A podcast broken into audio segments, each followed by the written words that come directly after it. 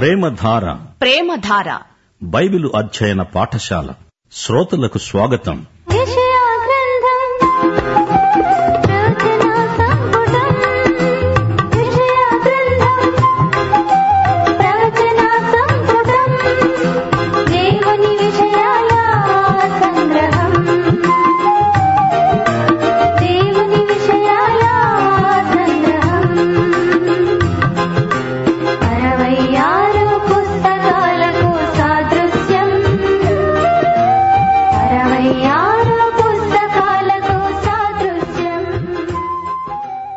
ప్రియ శ్రోతలారా మీ బైబిళ్ళు తెరవండి. యషయా గ్రంథం మొదటి అధ్యాయం చూడండి.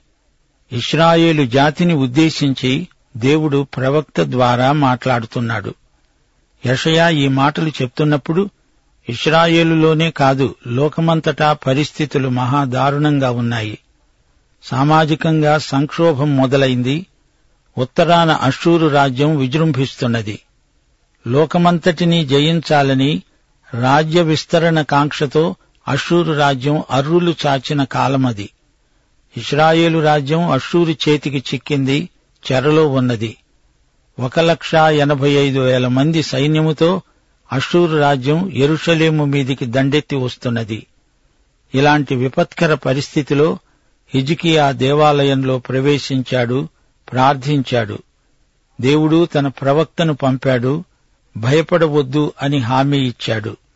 అషూరు రాజు ఎరుషలేములో అడుగు పెట్టడు అని ప్రవక్త ఖండితంగా చెప్పాడు. అయితే ఆ తరువాత బబులోను రాజ్యం పైకి వచ్చింది. బబులోను యూదాను చెరగొని పోతుంది. అందుకే యూదా ప్రజలు దేవుని వైపునకు మరలాలి. ఇదే యషయా సందేశం. అయితే యషయా సందేశం ఈ రోజున మనకు కూడా వర్తిస్తుంది. ప్రజలు దేవుని వైపునకు మరలాలి. లోకంలో పాపం పెచ్చరిల్లిపోతోంది. అవినీతి ఎక్కువవుతోంది. ప్రజలు దేవుని తట్టు తిరగాలి. దేవుడు పాపాన్ని శిక్షించకుండా విడువడు. సైతాను లోకాధిపతి అయినా దేవుడు సర్వశక్తిమంతుడు. సైతాను దేవుని చేతిలో ఓడిపోయాడు. పూర్తిగా అంతరించిపోతాడు. యూదా ప్రజలు పశ్చాత్తాపం చెందాలి. యుద్ధం యహోవాదే. దేవుడు పాపముతో రాజీపడడు దేవుని బిడ్డలు సైతానుకు లొంగకూడదు. మన దేవుడు సింహాసనాసీనుడు. ఇదే సందేశం యషయా బోధించాడు రాశాడు. అదే ఇప్పుడు మనం బోధిస్తున్నాము. యషయా మొదటి అధ్యాయం జాగ్రత్తగా వినండి. ఉజ్జియా యోతాము అహాజు హిజికియా అనే రాజుల దినములలో యూదాను గూర్చి ఎరుషలేమును గూర్చి ఆమోజు కుమారుడైన యషయాకు కలిగిన దర్శనం.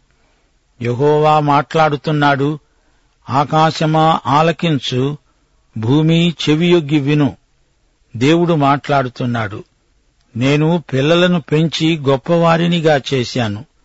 వారు నా మీద తిరగబడి ఉన్నారు. ఎద్దు తన కామందు నెరుగును గాడిద తన సొంతవాని దొడ్డి తెలుసుకోగలదు గాని ఇస్రాయేలుకు తెలివి లేదు. నా జనులు యోచింపరు. ప్రియ శ్రోతలు గమనించండి ఇది దర్శనం. యూదాను గురించి ఎరుషలేమును గురించి దేవుడిచ్చిన దర్శనం. ఉజ్జియా యోతాము అహాజు హిజ్కియా. ఉజ్జియా యూదా రాజ్యంలో పదో రాజు. ఇతడు దేవుని పరిశుద్ధ స్థలంలో అక్రమంగా ప్రవేశించి కుష్ఠురోగి అయ్యాడు. అయినా ఇతడు మంచి రాజే. యోతాము ఉజ్జియా కుమారుడు. ఇతడు మంచివాడే గాని అహాజు ఉజ్జియా మనమడు. అహాజు చాలా చెడ్డవాడు చివరికి హిజికియా పేరు చెప్పబడింది. ఇతడు మంచిరాజు ఇతడే రోగగ్రస్తుడై చావబోతూ తన బ్రతుకును పొడిగించుమని దేవుణ్ణి వేడుకున్నాడు. అతడు బ్రతికాడు కాని చాలా పొరపాట్లు చేశాడు. అతని మూలకంగా రాజ్యం శత్రువశమైపోయింది యషయా ప్రవచనం ఎలా ఆరంభమైందో గమనించండి. ఆకాశాన్ని భూమిని పిలుస్తున్నాడు. దేవుడు భూమ్యాకాశాలను సృజించినవాడు. ద్వితీయోపదేశకాండం ముప్పై రెండో అధ్యాయం మొదటి వచనం ఆకాశమండలమా చెవియొగ్గు నేను మాట్లాడతాను. భూమండలమా నా నోటి మాట విను. ఆకాశము భూమి ఈ ప్రవచనాలకు సాక్షులు. దేవుడంటున్నాడు నేను మిమ్మను పెంచి పెద్ద చేశాను. మీరు నా మీద తిరగబడతారా? జాగ్రత్త మీరు బబులోనుకు చెరగొని పోబడతారు. పిల్లలు తిరగబడితే ధర్మశాస్త్రం ప్రకారం వారిపైన కఠిన చర్య తీసుకుంటాడు దేవుడు. ద్వితీయోపదేశకాండం ఇరవై ఒకటో అధ్యాయం పద్దెనిమిది నుండి ఇరవై ఒకటో వచనం వరకు ఒకని కుమారుడు మొండివాడై తిరుగబడి తండ్రి మాట గాని తల్లి మాట గాని వినకుండా ఉంటే వారతణ్ణి శిక్షిస్తారు. అయినా అతడు వారికి విధేయుడు కాకపోతే అతని తల్లిదండ్రులు అతన్ని పట్టుకొని ఊరి గవిని వద్ద కూర్చుండే పెద్దల వద్దకు తీసుకుని వచ్చి చెబుతారు. మా కుమారుడైన వీడు మొండివాడై తిరగబడ్డాడు. మా మాట వినక తిండిపోతూ త్రాగుబోతూ అయ్యాడు. అప్పుడు ఊరి ప్రజలందరూ రాళ్ళతో అతణ్ణి చావగొట్టాలి. తిరగబడిన కుమారునికి ఇదే ధర్మశాస్త్రం విధించిన శిక్ష. యేసుప్రభువు తప్పిపోయిన కుమారుని కథ చెప్పాడు. తప్పిపోయిన వాడు తిరిగి వస్తే తండ్రి అతనికి పెద్ద విందు చేశాడు. అతణ్ణి ప్రేమతో ఇంటిలోకి ఆహ్వానించాడు. ఈ మాటలు పరిసయ్యులకు మింగుడు పడలేదు. తిరుగుబాటు చేసిన కుమారుణ్ణి కొట్టకుండా తిట్టకుండా అతన్ని ఇంట్లోకి రానిస్తాడా? ధర్మశాస్త్రం అలా చెప్పలేదే అనుకున్నారు. దేవుడు ఎద్దును గాడిదను పేర్కొంటున్నాడు. ఈ రెండిటికీ తెలివిలేదు అయినా వీటికి తమ కామందు ఎవరో తెలుసు. ఇవి తమకు మేత పెట్టేది ఎవరో తెలిసిన జంతువులు. వీరు ఎద్దు కంటే గాడిద కంటే మరీ తెలివి తక్కువ వారైపోయారేమిటి? దేవుడెవరో ఎరుగని ప్రజలు. తమ సృష్టికర్తను ఎరగని అవివేకులు. తమ యజమాని పట్ల ఈ జంతువులకు ఉన్న కృతజ్ఞత మనుష్యులకు లేదు. మానవుడు పశువుల స్థాయికి దిగిపోవడం చాలా విషాదం. పాపిష్టి జనమా? దోషభరితమైన ప్రజలారా దుష్ట సంతానమా చెరుపు చేసే పిల్లలారా మీకు శ్రమ. వారు యహోవాను విసర్జించారు ఇస్రాయేలు యొక్క పరిశుద్ధ దేవుణ్ణి దూషిస్తారు. వారు యహోవాను విసర్జించారు పూర్తిగా ఆయనను విడిచి తొలగిపోయారు. నిత్యమూ తిరుగుబాటు చేస్తూ మీరేల ఇంకా కొట్టబడతారు? మీరెందుకిలా దెబ్బలు తింటారు? ప్రతివాడు నడినెత్తిని వ్యాధి కలిగి ఉన్నాడు గుండె బలహీనమైంది. అరికాలు మొదలుకొని తల వరకు స్వస్థత కొంచెమైనా లేదు. ఎక్కడ చూచినా గాయాలే పచ్చిపుండ్లే దెబ్బలే. మీ దేశము పాడైపోయింది. మీ పట్టణాలు అగ్నిచేత కాలిపోయాయి. మీ ఎదటనే అన్యులు మీ భూమిని తినివేస్తున్నారు. అన్యులకు తటస్థించే నాశనము వలె అది పాడైపోయింది. సియోను కుమార్తె ద్రాక్ష తోటలోని గుడిసెలాగా అయిపోయింది. ముట్టడి వేయబడిన పట్టణము వలె అయిపోయింది. దోస పొదలలోని పాక వలె అయిపోయింది.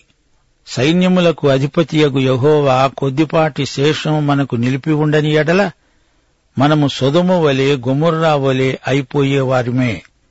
సొదుము న్యాయాధిపతులారా యహోవా మాట ఆలకించండి.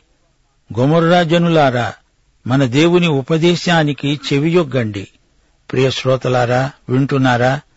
దేవుడు చాలా కఠినంగా మాట్లాడుతున్నాడు గదు. ఈ రోజుల్లో ప్రజలు దేవునికి ప్రథమ స్థానం ఇవ్వటం లేదు. దోషభరితమైన ప్రజలు. వీరిని ఉద్దేశించి మత్తయి శుభవార్త పదకొండో అధ్యాయం ఇరవై ఎనిమిదో వచనంలో ప్రభువు పిలిచాడు ప్రయాసపడి భారము మోసుకుంటున్న సమస్త ప్రజలారా నా వద్దకు రండి. నేను మీకు విశ్రాంతి కలుగజేస్తాను. దోషభరితులైన ప్రజలారా అని దేవుడు పిలుస్తున్నాడు. ఇస్రాయేలు వాస్తవ స్థితిని ప్రభువు పేర్కొంటున్నాడు. ఇస్రాయేలీయులు అన్ని విధాలా భ్రష్టస్థితిలోకి దిగజారిపోయారు. మత విషయంలో రాజకీయంగా పతనావస్థలో కూరుకుపోయారు. వారి జాతీయ సమస్య రాజకీయం కాదు ఆధ్యాత్మికం.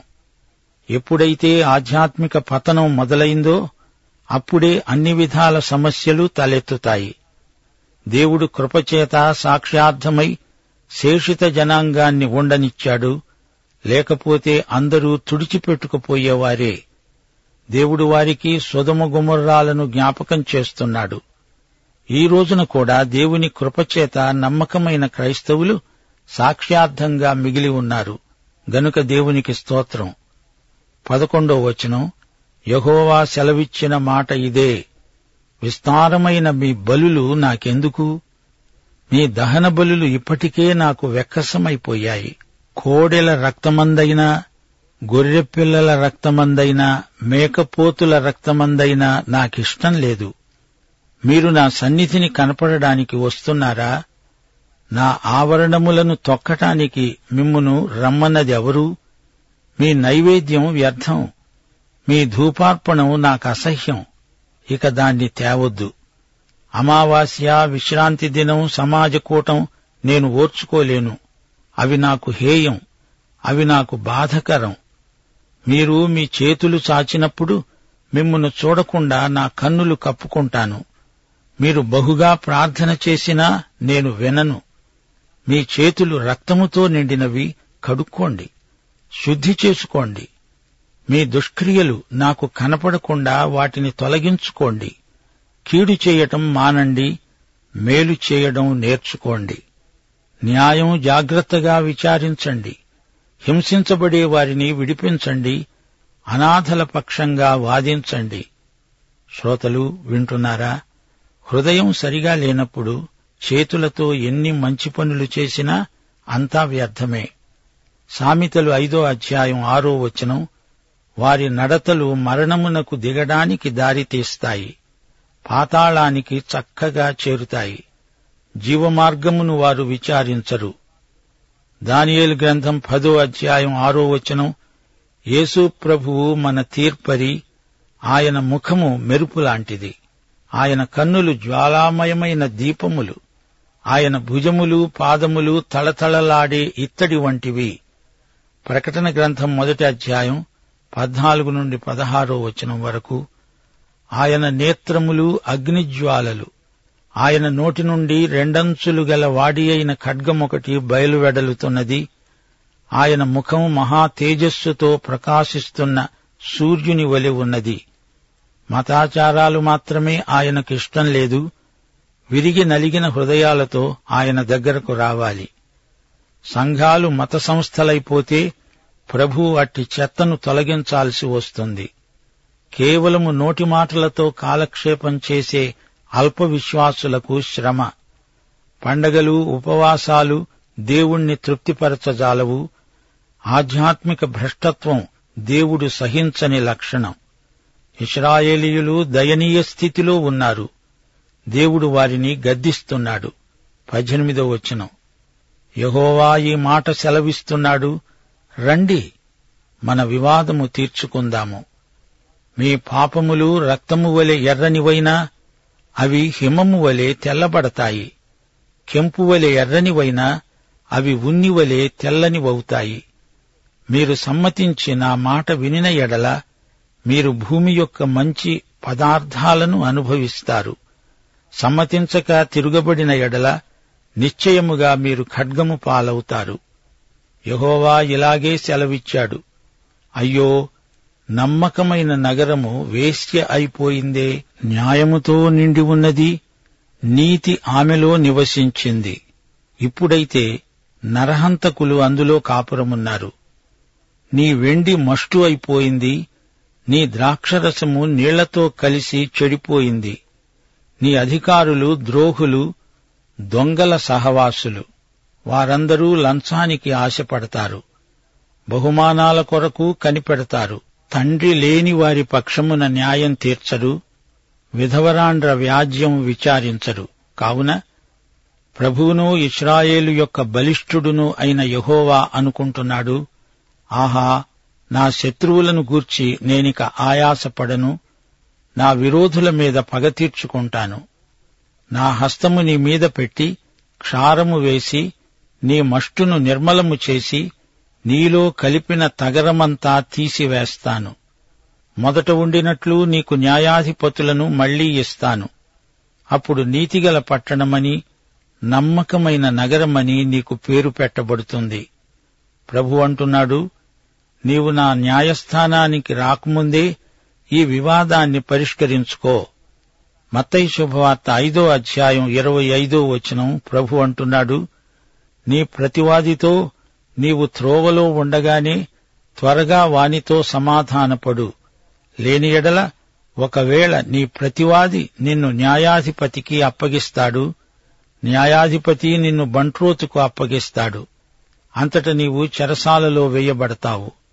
అందుచేత కోర్టుకు బయటనే వ్యవహారం పరిష్కరించుకోవడం మంచిది. యషయా యాభై మూడో అధ్యాయంలో ప్రభువు మన కోసం ఎంతో శ్రమబాధితుడయ్యాడు. కాబట్టి మనకు క్షమాపణ లభిస్తుంది. దేవుని కుమారుడైన యేసు రక్తము ప్రతి పాపము నుండి మనలను పవిత్రీకరిస్తుంది. ప్రజలు ఆయన వద్దకు రావాలి లేకపోతే వారు బబులోనుకు చెరగా పోవలసి వస్తుంది. సోదరీ సోదరులారా ఏ జాతికైనా పతనం క్రమేణా ప్రాప్తిస్తుంది. ముందు కుటుంబంలో నైతిక విలువలు లోపిస్తాయి ఆ తరువాత సమాజం పాడైపోతుంది. ప్రజలు విచ్చలవిడిగా తిరుగుతారు. చివరికి జాతి యావత్తూ పతనమైపోతుంది. మత వ్యవస్థ ఆచారాలకు పరిమితమై ఆధ్యాత్మిక విలువలను కోల్పోతుంది. ప్రియ సోదరీ సోదరులారా మన సంఘాలలో ఆధ్యాత్మిక విలువలు పరిరక్షించబడాలి. దేవుడంటున్నాడు రండి వివాదం తీర్చుకుందాము. మీ పాపాలు ఒప్పుకోండి నేను క్షమిస్తాను. మీ పాపాలు ఎలాంటివైనా నా వద్దకు వచ్చేవారిని నేనెంతమాత్రమూ తోసివేయను అంటున్నాడు ప్రభు. ప్రియశ్రోతలు ఈ లోకంలో వేదాంతులు మోక్షం కోసం అనేక మార్గాలను చూపుతూ ఉంటారు. కొందరైతే మాదక పదార్థాలకు అలవాటుపడి ఆధ్యాత్మిక విషయాలనే పట్టించుకోరు. కొందరు వృత్తి వ్యాపారాలలో రాజకీయాలలో తలమునకలై ఉంటారు. కాని ప్రభు అంటున్నాడు సమస్త ప్రజలకు నేనే మార్గమును సత్యమును జీవమును. భూదిగంత నివాసులు దేవుని వైపు చూడాలి. యషయా గ్రంథంలో దేవుడు స్పష్టంగా చెబుతున్నాడు వారికి హెచ్చరిక చేస్తున్నాడు. ఇరవై ఏడో వచనం. సీయోనుకు న్యాయం చేస్తాను తిరిగి వచ్చిన దాని నివాసులకు నీతి చేత విమోచనం కలుగుతుంది. యహోవాను విసర్జించేవారు అతిక్రమము చేసేవారు పాపులు నిశ్శేషముగా నాశనమవుతారు. యహోవాను విసర్జించేవారు లయమవుతారు. మీరు ఇచ్చయించిన మస్తకి వృక్షమును గూర్చి వారు సిగ్గుపడతారు. మీకు సంతోషకరమైన తోటలను గురించి మీ ముఖములు ఎర్రబారుతాయి. మీరు ఆకులు వాడే మస్తకి వృక్షము వలె నీరు లేని తోట వలె అవుతారు. బలవంతులు నారపీచు వలె ఉంటారు. వారి పని అగ్ని కణము వలె ఉంటుంది. ఆర్పేవాడు ఎవడూ లేక వారు వారి పని బొత్తిగా కాలిపోతూ ఉంటే చూస్తారు. యూదారాజ్యం బాగుపడాలంటే వారు దేవుని వైపునకు మరలాలి. దేవుని యొక్క పాపక్షమాపణ అనుభవం పొందాలి. అప్పుడు దేవుడు వారిని కాపాడతాడు. భౌతికంగానూ ఆధ్యాత్మికంగానూ వారిని ఆశీర్వదిస్తాడు. శత్రువుల బారి నుండి వారిని తప్పిస్తాడు. మస్తకి వృక్షముల క్రింద విగ్రహాలు పెట్టుకున్నారు. అది దేవునికి ఇష్టం లేదు. తోటల్లో విగ్రహాలను నెలకొల్పుకున్నారు. ఇలాంటి చర్యలు దేవునికి బొత్తిగా ఇష్టముండదు. పాపమనేది నాశనం చేసే మంటలాంటిది గలతీ పత్రిక ఆరో అధ్యాయం ఏడో వచనం మనమెన్నటికీ మరచిపోకూడదు. ప్రియ శ్రోతలారా యషయా ప్రవచనాలు మనము వింటున్నాము. యషయా గొప్ప ప్రవక్త ఇతడు ఎరుషలేములో ఒక రాజకుటుంబానికి చెందినవాడు. యషయా ప్రవచనాలు ఆయా రాజ్యాలను గురించినవి దేవుని తీర్పును గురించి కూడా యషయా ప్రవచించాడు. ఆ సమయంలో ఇస్రాయేలు రాజ్యం అషూరు చేతిలో చెరలో ఉంది. వారు అశ్షూరు రాజుకు కప్పం కడుతున్నారు. అప్పుడు తిగ్లత్ పిలేసరు అశ్షూరు రాజు యషయా యూదా ప్రజలకు చేసిన హెచ్చరిక మీకు కూడా ఇస్రాయేలు గతే పడుతుంది. ముందుగా జాగ్రత్త పడండి. మీ జీవిత విధానం మార్చుకోండి. పశ్చాత్తప్తులు కండి. దేవుడు క్షమించడానికి సిద్ధంగా ఉన్నాడు. గమనించాలి. యూదాజాతిని తిరిగి దేవుని వద్దకు నడిపించడానికి దేవుడు యషయాను వాడుకున్నాడు. మెస్సియా ద్వారా రక్షణ పొందవలసిందని యషయా ఒక సువార్థికుడుగా ప్రవక్తగా ప్రబోధాలు చేశాడు. యషయా తండ్రి పేరు ఆమోజు. ఈ గ్రంథమంతటికి కేంద్ర వచనం జ్ఞాపకముంచుకోండి. యాభై మూడో అధ్యాయం ఐదో వచనం. మన అతిక్రమ క్రియలను బట్టి ఆయన గాయపరచబడ్డాడు. మన దోషములను బట్టి నలుగుగొట్టబడ్డాడు. మన సమాధానార్థమైన శిక్ష ఆయన మీద పడింది. ఆయన పొందిన దెబ్బల చేత మనకు స్వస్థత కలుగుతున్నది. ఆయన ఎవరు? ఆయనే ప్రభువైన యేసుక్రీస్తు. గమనించాలి యషయా దేవుని వాక్యాన్ని ధైర్యంగా ప్రకటించాడు. యషయా ప్రవచనాలను మనము వ్యక్తిగతంగా అన్వయించుకోవాలి ప్రభువు వద్దకు తిరిగి రావాలి పశ్చాత్తప్తులవ్వాలి నూతనపరచబడాలి. యేసుక్రీస్తు యొక్క విమోచనమందు నమ్మకముంచాలి ఆనందించాలి. పాఠం సమాప్తం. ప్రభు అయిన యేసుక్రీస్తు వారి దివ్య కృప తండ్రి అయిన దేవుని పరమ ప్రేమ పరిశుద్ధాత్మ యొక్క అన్యోన్య సహవాసము సమాధానము మనందరికీ సదాకాలము తోడై ఉండునుగాక. ఆమెన్.